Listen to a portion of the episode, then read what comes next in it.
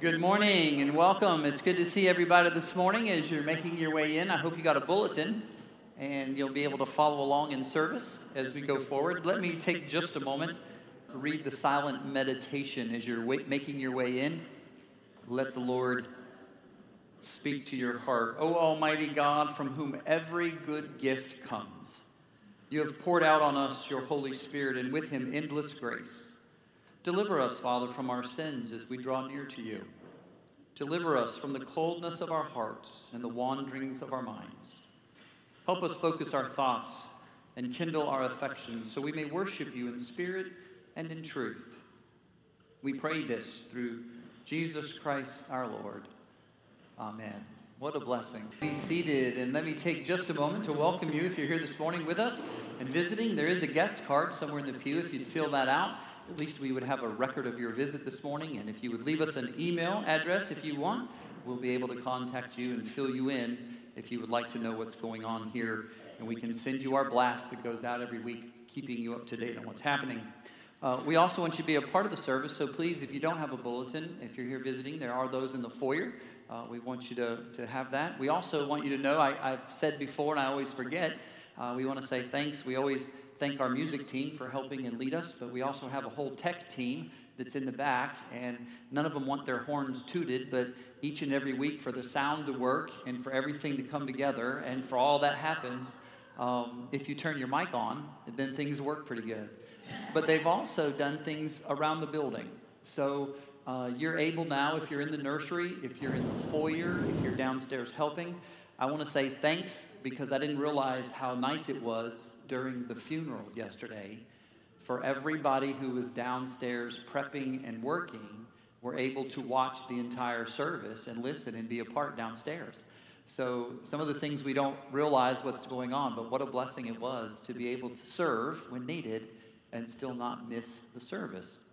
That's important to me, and I'll tell you why we have the opportunity now that if you leave the service with your child because you need to go to the nursery, or you want to spend some time because you need to quiet your spouse down, let's put it that way, or you need to run downstairs to do something, when it comes time for the Lord's service, we still want you to be a part. A lot of people don't realize that the Lord's Supper is always connected to the preaching of the Word.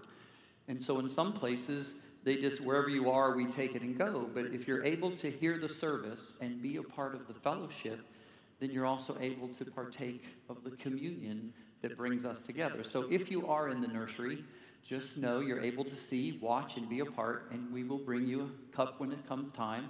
Um, and if you're downstairs, please come up for the Lord's Supper. You can stay in the foyer or out there. At least we can serve you because we know you've been able to watch, see, and commune together here while we're apart. So, for some of you, it may not matter, but for a pastor and a pastor's heart, it's wonderful that we can come and actually commune, not just around the word, but around the body and the blood of our Lord Jesus Christ. So, thanks to the tech team and all the work that's gone in. They're still working on other sound things as we go, but what a blessing that's been.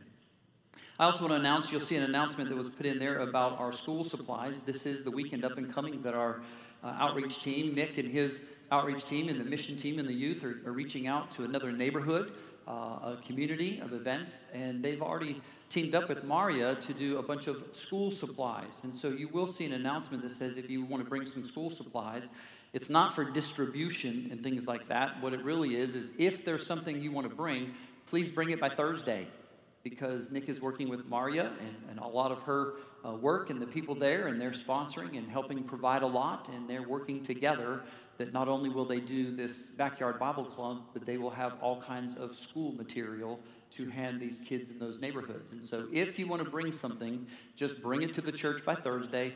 And but there is no distribution or things like that because that'll all happen as they do their teaching for the thing. So we appreciate those of you who want to, and uh, Nick will help if you have any questions after Thursday. But just getting it here, please correlate with Christy, getting it here, dropping it off, so that we can have that. And then our Sunday school classes for the month, I know we've had everybody fill in. What a blessing to have all the classes still going and everything still happening. I appreciate everyone who's filled in to help us teach. I'll be having a Sunday school meeting here coming up shortly for all of the Sunday school teachers, especially those that are working with youth down.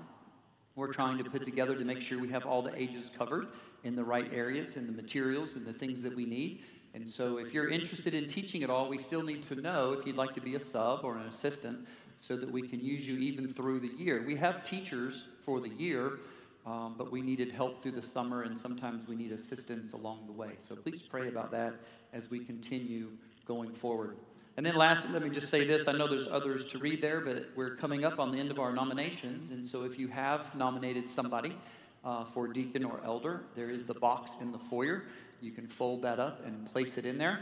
Um, and even if you've served before um, and you're wanting to serve again, please let me clarify. Yes, the church still has to vote. But when you're serving as an ordained person in the church, when you rotate off, it's for the period of a year or more if necessary, and then you're able to come back on and serve. If you're not going to serve anymore for whatever reason, I want to give you the book of church order that simply states if you are unable to serve or unwilling to serve anymore, then you need to let the session of the church know so that we can dissolve that relationship with you. Now, if you're not serving because you have aged out and you've retired and you want to be recognized, we can recognize you as emeritus in your field. And then you have the chance to remain in good standing as an ordained person and help out however. But the ordination is not something that you just get ordained for a few years and then you're done. That is not how that works in the Presbyterian Church. And so, men, prayerfully consider if you've been ordained. We're not saying you have to jump back on right now, but we're saying pray about where God wants you to serve uh, because we need leadership in order to go forward. And so we want those people, if you've been praying about somebody, nominate them. Uh, they may go through part of the training and decide they're not ready. Or some of them may not think they really want to do it. But, gentlemen, I would tell you go through the training first. The Lord may change your mind and you may have the gifts we need to go forward. So please pray. Obviously, as the Lord is sending us families and our church is growing, we have to trust that He's also growing us in leadership that can handle that. Um, or we have to pray for other things uh, because we obviously can't grow a church if we don't have the ability to lead it. And so those are very important decisions the session has to work with in the upcoming months. So please pray about that as well. Other than that, you'll see the prayer requests. I appreciate those of you who faithfully pray. You show up, you're here. Uh, we've been praying about in the future, maybe even doing a Sunday evening time where we can get together for Bible study and prayer as things mold together on the Sunday night ministries. Um, but we also want to say thanks to those of you who come early. I know Pastor Nick, when he's able, meets regularly on Sunday morning before service for prayer. And uh, we do know that the ministries here are only successful because they've been bathed in prayer. They've been put before the Lord, and He helps us to recognize His work and where it is that we can serve Him. So thank you for faithfully doing that as we've worked through the summer. And then thank you for praying for our families. You'll see them listed there. I won't mention all of them. Uh, I thank you for faithfully lifting them up. Let's take a moment this morning. We'll go to the Lord in prayer. I'll lead us to the throne of grace. And then, if you would, join with me at the end in the Lord's Prayer. If you need that, you'll see it printed in the red hymn book on the inside cover. Or if you would like to have a platelet of one of those to put in your Bible, please let us know. We can actually print those same platelets that actually go on the inside of your Bible if you would like to have one. If you don't know where in Matthew, you can look it up. So uh, there's all kinds of ways for you to have that. But let's take a moment and pray. Heavenly Father, again, we are so grateful that you would call us, that you would provide us in a creation and a world that would allow us to have the time to rest, that we would have the time to focus, to be reminded of what you have done for us, to be reminded that there is one who controls it all, one who providentially cares for everything, that nothing happens without not only being aware, but permitting and providing and making those things work according to your will. Lord, here this morning, do that in our hearts.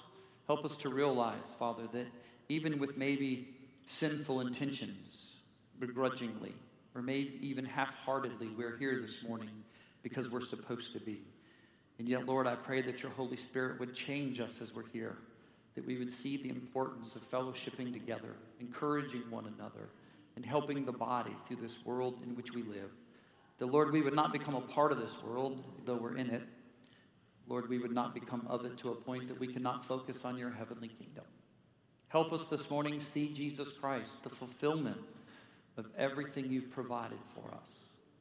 And in doing that, we'll realize it's through him that we too, the only avenue we have to come to the throne of grace together and pray as you taught us, saying, Our Father, which art in heaven, hallowed be thy name. Thy kingdom come, thy will be done, on earth as it is in heaven. Give us this day our daily bread, and forgive us our debts as we forgive our debtors. And lead us not into temptation, but deliver us from evil. For thine is the kingdom, and the power, and the glory forever. Amen. As we continue to go forward, you'll see there in your bulletin, uh, we will be doing the Lord's Supper a little bit later this morning. And so we ask that you begin to prepare the heart as well as we go forward. You may go ahead and be seated. Before we pray together, just want to remind everybody that tonight we will be having our missions presentation. Our mission team went to New Jersey, Atlantic City last month. It kind of seems like ancient history now, but we're going to be coming and sharing about our experience. I know that many of you prayed for us, many of you showed interest, many of you gave, many of you uh, allowed members of our team to come and do yard work for you, and you contributed. So, this is our chance to share with you all what God in, did in our lives. It's at 6 o'clock tonight. We'll be done at about 7, so we'll definitely be done before uh, sundown. So, if you don't like to drive at night, we'll definitely be done uh, before it gets dark. But I encourage you all, if you don't have plans tonight, to come at 6 to hear from the mission team about what we did. Now let's pray together the corporate prayer of confession, which is for you in the bulletin. Let's pray together. Dear Father in heaven, you are most holy and merciful to us. We acknowledge and confess to you our sinful nature. It is so easy for us to do evil we seldom ever seek to do good. Please forgive all our shortcomings and offenses before you. You alone know how often we sin. You know how often our sin is intentional. Father, we confess we have wandered from your ways. We have wasted the gifts you have given to us. We confess, Father, we have many times forgotten your love. We confess our need to be ashamed and sorry for all the times we are displeasing to you. Teach us to hate our errors, cleanse us from our secret faults, and forgive our sins for the sake of your dear Son. Amen. Our assurance of pardon comes from Second Chronicles 7, a familiar verse, but brings so much meaning to our lives and to our calling as a church family. So hear this promise If my people who are called by my name humble themselves and pray, and seek my face, and turn from their wicked ways, then I will hear from heaven and forgive their sin and heal their land.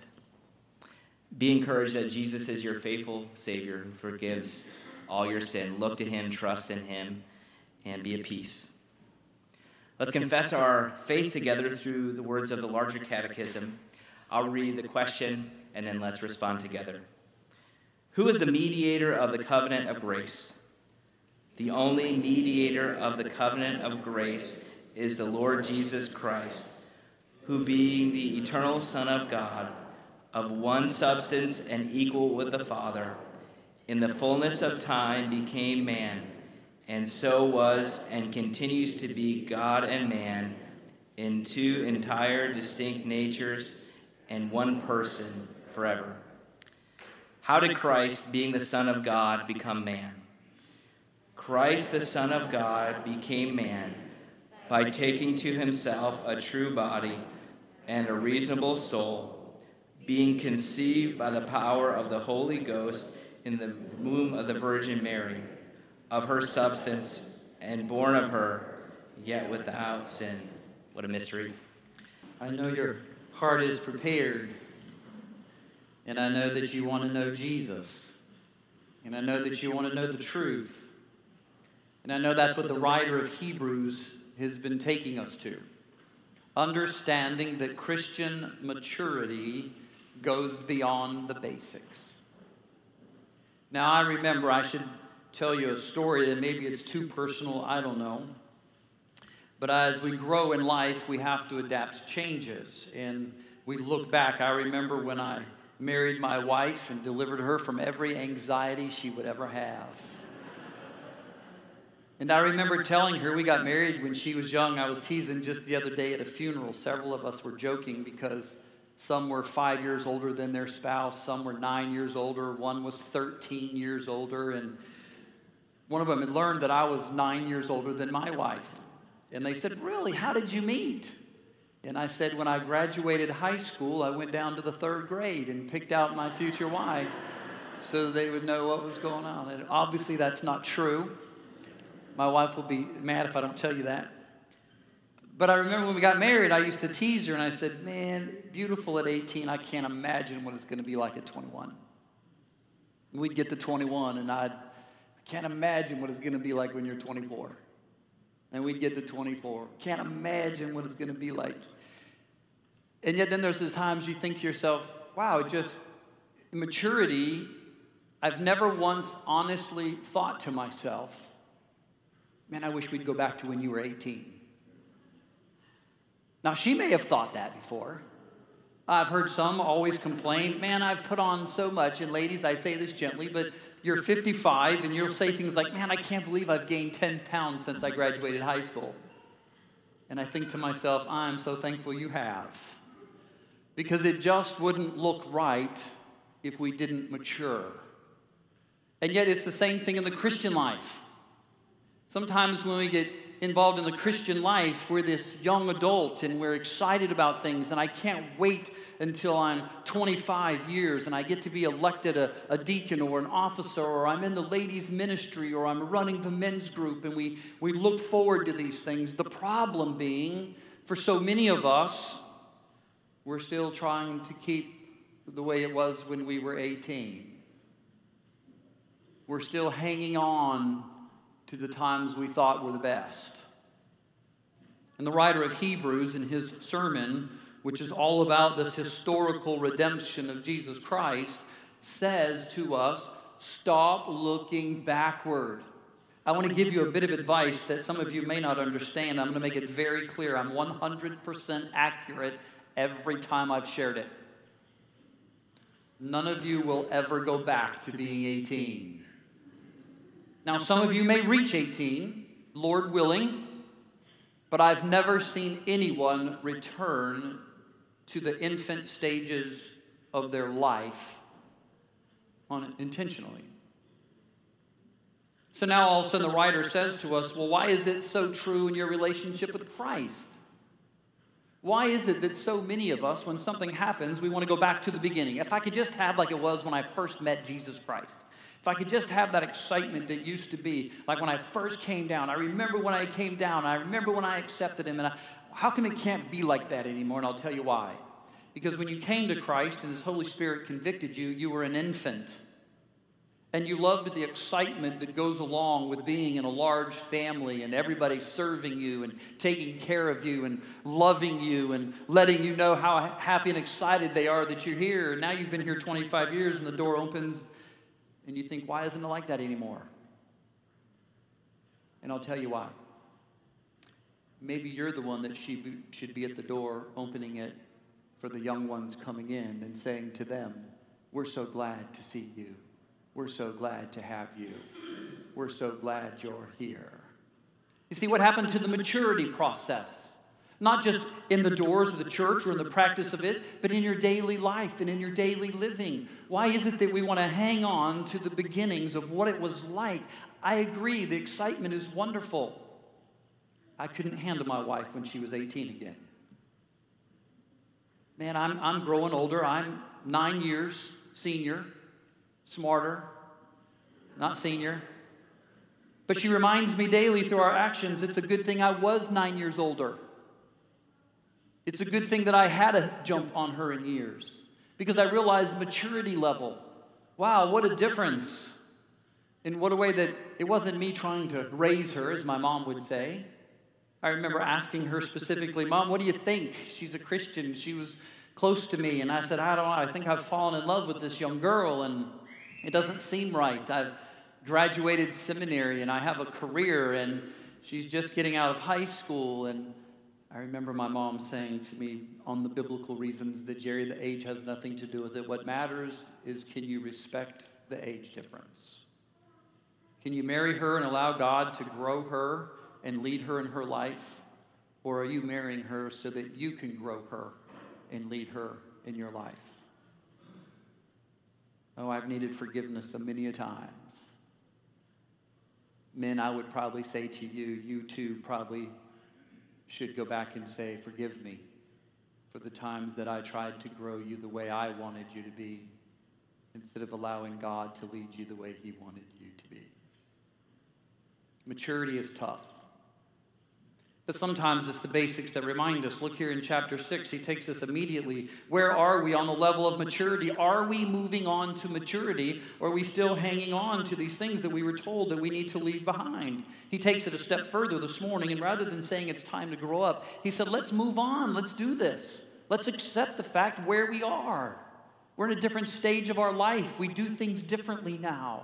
Doesn't mean they're any worse, it doesn't mean they're less important. But I would encourage you, wherever you are, as an individual or as a couple or as a family, find where it is God has you at this time in your life to mature, to continue leading. Don't always look back the way it always was. The Sunday school teacher that has said it so many times Pastor, don't tell me what you want me to change. I've been doing this for 60 years. I don't need your help. And sometimes I want to say that's the problem. You've been doing it the same way for what? 60 years. We've never grown up to deal with the topics that we face today. Here's what the writer says in Hebrews Let us, chapter 6, verse 1, leave the elementary doctrine of Christ and go on to maturity. Not laying again the foundations, and he lists these things. They go together. You need to understand that. Repentance, from this dead works and the faith toward God, that's one thing. The instruction about washings and the laying on of the hands, another. The resurrection of the dead and eternal judgment, a third. And then he says this, and this we will do what? What? If God permits. I'm going to take you on a journey in a moment. through some of the textual criticism that you need to understand because not every Bible writes it the way that it actually is in the Greek. And if you don't understand how a subjunctive can be used as an imperative when the mood is put into its case or the passive voice that is brought together to put it on ourselves, it kind of makes it sound like, well, what are you talking about? But what I like to tell you is it's very simply put. Therefore, let us leave the elementary principles. I'll give you three things. One, we're going to talk about the importance of understanding our covenant commission, or communion, I should say. We're going to talk about the commitment of this great covenant. And we're going to talk about the curse of this great covenant. So, if you're following along, this commitment, this communion, and this curse is all wrapped up in understanding why we must mature. So, write this down as we go along. Number one, listen to what he says for this, this time, he was telling us earlier we ought to have become teachers. He said, Let us leave the elementary doctrine. This is that subjunctive case. It's a mood, it's put in its imperative, used that way as a command. It's actually the word that says to be carried away or to be carried off. The Greek word is phero. If you're looking it up and following it, it's the link together in the imperative of the phero case. You'll have to find it. But it's there being said to this let us Move on. Let me give you how the Bible puts it this way Work out your salvation in what? Fear and trembling. That makes it sound like your salvation is completely up to who? To you. But if you don't understand what that is, it's like, of course, you need to work out your salvation with fear and trembling. But you'll never work out your salvation with fear and trembling until the Holy Spirit what? Convicts you and changes your heart and gives you the ability to do that. That is the exact same thing that is being used here as the subjunctive imperative. It should read this Therefore, let us be carried away from these elementary doctrines. And who do you think is going to carry you away? Who do you think is going to carry you away? Jesus Christ. Look at verse 3. This is where we get the end of it. And this we will do if God what? Permits, if He does it. Folks, Christian maturity is this syncretistic idea that we have to do our part, but it's never superior or goes before when God has to do His part. We are going to go on to maturity and we will work out our salvation with fear and trembling, and we will do all that we can to grow in our relationship with Christ. and we will be carried away to the next level only if God permits. Wow. Our salvation is truly up to who? To God. Our growth is truly up to who? Oh, I like how Paul writes it. Some may water and some may plant, but only God can make it what? Grow. The reason we want to be mature is because it's an indication of not what we're doing for God, but what God is doing in us. He's beginning to change you, to form you, and to fashion you into what He wants you to be. He can't leave you as an infant in the Christian faith. He saved you for a purpose, and He's put you on the Great Commission. You can't stay an infant when you have to go serve. So He says it this way First of all, let's look at this covenant commitment. We must understand that we should be carried away from this understanding of not laying again the foundation of repentance from dead works. Let's understand this of how it is that we're understanding repentance. We know that it means to be turning completely around and about face. We've heard those. You've heard me tell you a thousand times that the word repentance comes from the word metanoia, which means with the mind. So when you talk about true repentance and true change and true turning around, we're not talking about just the actions in your life. We're talking about a person whose mind has been completely changed. Changed from thinking that they're in control to understanding that what? God is in control. That's true repentance. It's with the mind that we agree with God. We are sinners and we need salvation. We cannot make it on our own and we must make it through Him. We must come to Him and place our faith in Him, but He must draw us in in order for us to do that. It's this balance of understanding the sovereignty of God and the free will of humankind. And the free will of humankind is never superior or in front of the sovereignty of God.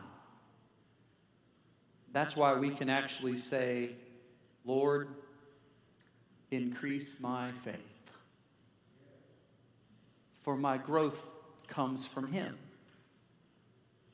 My growth is when I fall on my knees, when I find myself prostrate before Him and begging his disciples did when they couldn't cast out the demons and heal the sick and perform the miracles. And they would come back and at one point simply said to him we're frustrated because we can't do these things. Would you please lord increase our faith? You see we can't lay again those doctrines. We've got to move on. If we're still wrestling with what repentance is it's because we're caught up in the dead works that's why it tells us these things. When he begins to say we can't lay this foundation of repentance from dead works, we're not still living under the law of Moses. We're not still trying to accomplish the things of the law. We're not finding our righteousness based on what we've done. Those were the things in the Old Testament. You must understand the interpretation of a historical redemption mode. We're not laying down some of these things that are happening today. The writer is taking us back to explain who our high priest is, and he's going to show us that these things that you're working through are dead to the old system and have been brought to fruition in Jesus Christ, the new covenant. They point to the great high priest. Repentance is not penance. Repentance is not feeling sorry. Repentance is not bringing a sacrifice. Those are the old things. Repentance is a change of mind that we learn later on in Hebrews chapter 9 that if the blood of bulls and goats could help us, how much more would the blood of who? Jesus Christ, who could actually cleanse our conscience.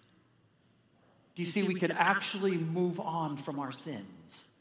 We could actually no longer be tied down to the choices we have made.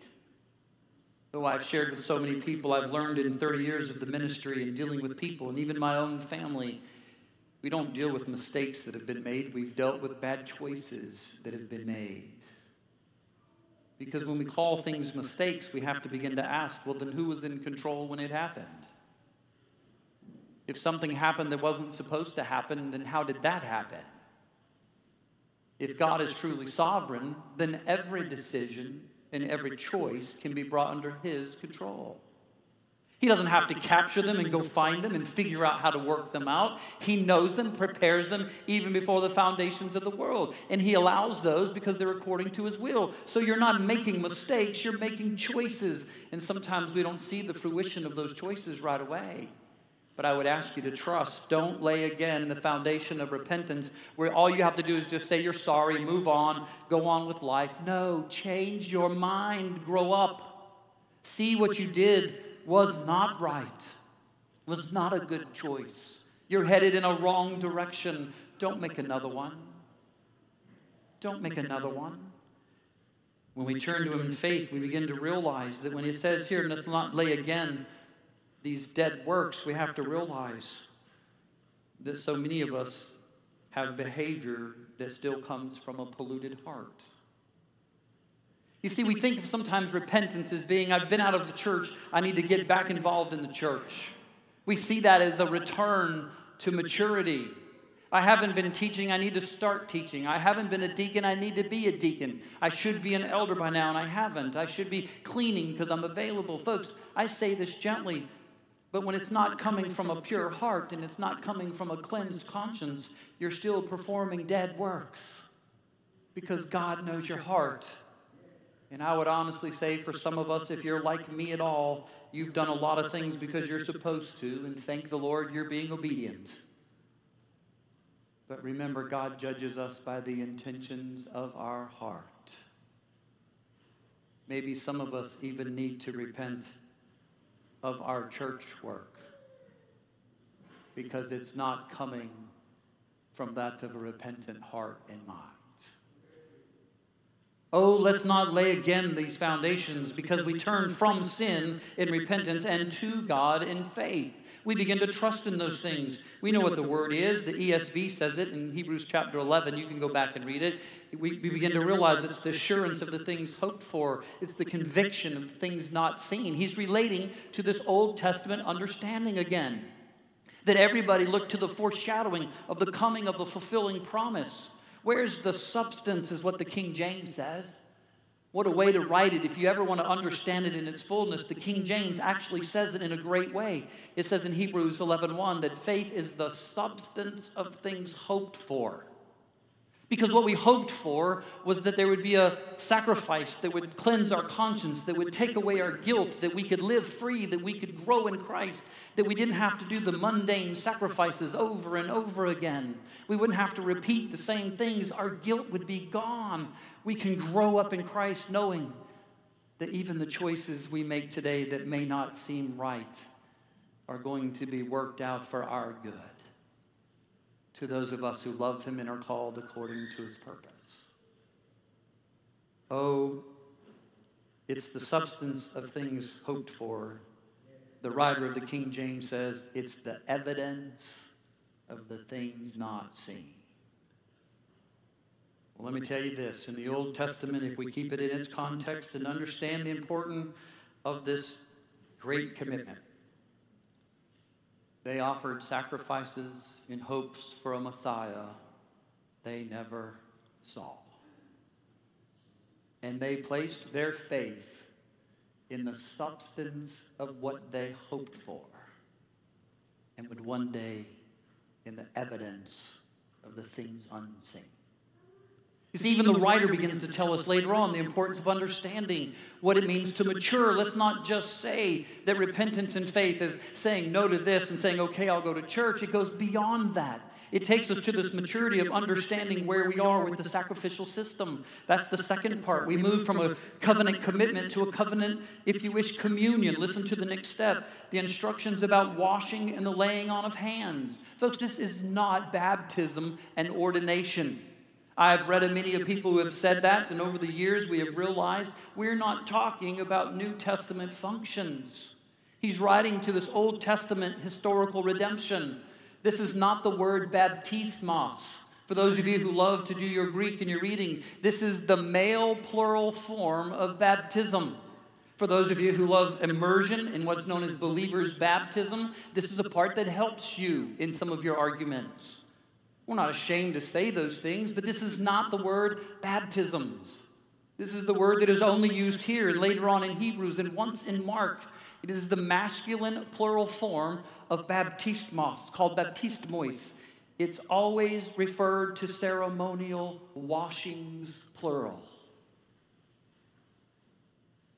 What he's trying to say to us is why would we lay again the foundation of us coming to church thinking that if we just washed our hands and dipped in the basin and provided a sacrifice, we could be whole again? Because what we're really doing is trusting in our works once again. Folks, I will tell you, going to church may not change your heart, but when He changes your heart, you should definitely want to go what? To church.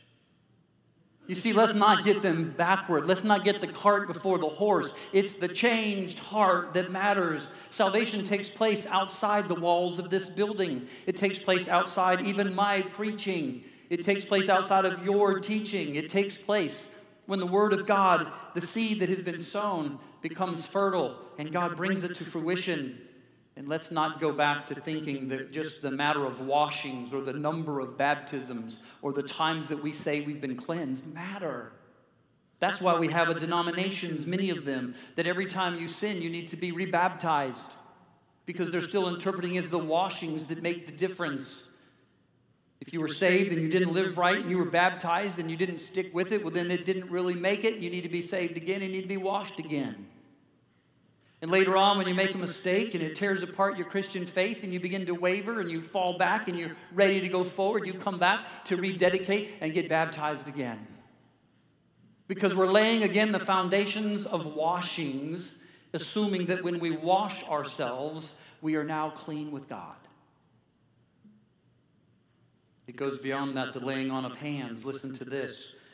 How do we know it's the historical redemption? Because the priest would take the sacrifice and lay his hands on the goat. One of the goats would come through, as you know, called the escape goat. We've shared the story many a times. The people in the courtyard and in the inner sanctuary could there take their hands and place them on the goat, and it would signify that the laying on of hands would take the guilt of the people, place it on the goat. And when the doors would be opened to the wilderness, headed to the east, it would run out into the wilderness, and the goat would escape with the guilt and pay the price. And became known as the what? Yeah, we've used it so many times in our life that's why when people commit crimes, they do them with more than one. Because you ought to always have someone to what? To blame and become the scapegoat. You see, we can blame the guilt, blame the actions, and put it on another and let them pay the price for what we have done. And then the other goat would be taken by the priest, sliced, laid open, blood dripped on the hood of the covenant, the ark. And it would be there that he would take his body and he would lay his hands, signifying that all the sins of the people that he represents by the tribes of Israel upon his vestibule. He could take and lay those sins on this sacrifice and then kill it. And as the blood would run down from the Ark of the Covenant, and those winged creatures of the seraphim and cherubim would be the intermediary of understanding that now when God looks down from heaven, he doesn't see the broken commandments and the disobedience of the wilderness of his people. He sees the blood shed of the Lamb and considers them clean. So today, are we just offering another sacrifice, the laying on of our hands, giving our efforts to church, finding our cleansing in something else? Or have we matured enough to know that the substance of what they were talking about was not in the Lamb? The evidence of that which was unseen has already come to fruition that this great covenant of communion allows us to say it's not about the baptism. It's not about the laying on of hands and the ordinations. It's not about a foundation of repentance of just dead works. We've got to understand that it goes even from there to this covenant curse. Listen, it's this understanding of resurrection and eternal judgment. Let's quit arguing over whether or not it's going to happen. We could jump to the New Testament. That's not where it is. We understand the Pharisees and Sadducees. If you don't, I can tell you. Because when it came to the resurrection, and the Sadducees didn't believe that one would happen, they were considered sad, you see? They didn't believe in it. It's an easy way to remember it. Of course, you also had the Pharisees. And when you looked at the other side, they did believe in a resurrection. But they believed it had to happen the way they wanted to have it and the way their works would accomplish it. And if you didn't do it their work, their way, you wouldn't reach it. And so they weren't very fair, you see? And so you had the Sadducees and the Pharisees of the new, but that's not what we are. See, it's carried on from the old that everybody has their own understanding. That is it going to happen? Is there really a judgment? Are we really going before God? There are several passages of Scripture we must understand. Let's not lay again whether or not we can argue whether or not there's a resurrection. Let me take you to John chapter 5 real quick if you want to follow along. I will read right out of the writings of John in chapter 5. It's the gospel writer when he begins to tell us about death. Let's not be surprised about dying. I think every one of us in this room understands that you were not born with the intentions that you would not what? Die. Save the Lord come first. But here's what it says in John chapter 5, verse 28 Do not marvel at this, for an hour is coming when all who are in the tombs will hear his voice, and they will come out those who have done good to the resurrection of life, and those who have done evil to the resurrection of judgment. Folks, what he wanting us to say is let's not try to talk about how we escape this, because, folks, we will all go before the judgment seat of Christ. It may not be for the judgment in which we would call punishment, but every knee shall bow and every tongue confess what? Jesus Christ is Lord. Let's begin to mature and realize that this is really going to happen. Folks, you can tell your 13 year old, you better start learning because one day you're going to be out on your own and you're going to need to make it. You can tell them when they're 14, I'm telling you, the time's coming. You better start getting prepared because I don't think you're going to be able to handle this. And when they're 15, what'd you do? You better start taking care of this car because if you're going to want to drive one, there's a lot of bills coming with it. At 16, well, you're on your own now. I'm telling you, you're going to struggle. You're not, folks, when does the reality hit that the day is coming? You will be on your own. You're going to have to make it.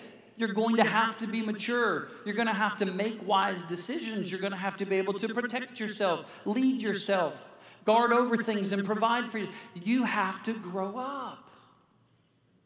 As a Christian, let me say to you this morning please grow up. We will face the Lord Jesus Christ. Do not lay again a foundation any different or any more basic. You must repent. You must place your faith in Christ. It's not about the baptisms and the washings, it's about being under the blood of Jesus Christ. And it's not about who's got the right understanding and just what time it's going to happen. We know he's coming back. And every knee will bow, and every tongue confess that Jesus Christ is Lord. Let's pray. Heavenly Father, as we prepare our hearts, make us ready to receive. Help us to understand what we've committed to in this covenant. Help us understand that that commitment comes only because you are King, because you give us the ability, that we need you. It's about our relationship with you, not what we accomplish, not what we've done. Lord, help us to grow up and realize that whatever we can do to help lead others to understand what we know is right, help us to do that. Help us to be patient Help us to be kind, but help us to be truthful. Help us not go back and lay again the dead works, the laying on of hands, and the wrestlings over judgment. Help us to look to Jesus Christ, the author and finisher of our faith. We ask it in Jesus' name. Amen. As we come to the Lord's Supper, I'm going to ask if our servers will come and help me and assist me. I'm going to be reading from the book of 1 Corinthians, chapter 11, if you want to follow along on the Lord's Supper. As we prepare the Lord's Supper to hand it out, let me fence the table, as we call it, and remind you that we are not handing this out so that you can be saved. Let's not go back to the foundations in which we found our salvation in the works we did. We're handing out the Lord's Supper because we are saved, because we have made a decision, we have responded to the truth. If you're here this morning and you've never made a profession of faith in Jesus Christ, I would ask that you not take of the Lord's Supper. I would ask because as I read it later, you will see that you're just eating and drinking judgment upon yourself. Not because you did something that God's going to judge, but because you might falsely believe that by taking the Lord's Supper, you're saved and right with God, and you're not. The only way to be right with God is to simply say, Lord, I am a sinner. I cannot save myself. I can only be saved by your grace. Give me the faith to place it in your Son, Jesus Christ. Forgive me of my sins. I repent. I agree with you. You're right. And I want to follow you the rest of my days. And so submit to Him and take. Salvation is between you and God, but He always wants to make a public profession. Please, if you've made a decision to follow Christ, let us know. Let us celebrate it. Let us invite you to come to the table so that you too can be a part of this great communion. So as they begin to hand this out this morning, I ask that you take one and hold it as they pass it out as I read some things together. Please take one and hold it so we can take and participate together. It was important, even as John began to tell us that we will face the judgment seat of Christ, that each and every one of us are going to go before Jesus Christ. If we're His, we will be raised from the dead and rewarded. If we're not, we will be raised and judged. Now, when it comes to that judgment, there are other passages of Scripture that we could read throughout the Scriptures, but I'm going to allow you to just listen to the importance of what Paul writes about those of us who take the Lord's Supper. Please listen. In the following instructions, I do not commend you, because when you come together, it is not for the better, but for the worse. For in the first place, when you do come together as a church, I hear that there are divisions among you. And I believe that in part. For there must be factions among you in order that those who are genuine among you may be recognized. When you come together, it is not for the Lord's Supper that you eat, for in eating, each one goes ahead with his own meal. One goes hungry and another gets drunk. What? Do you not have houses to eat and drink in? Or do you despise the church of God? humiliate those who have nothing. What shall I say to you? Shall I commend you in this? No, I will not. Let me paraphrase. Some of us need to repent of just how we treat each other in the church. It's not just that we come to church that shows maturity. It's how we work with those in the church that shows maturity. It's how we forgive others in the church that shows maturity. It's how we help lead others in the church to be mature. Oh, he makes it clear that I cannot commend you if you're just coming to church.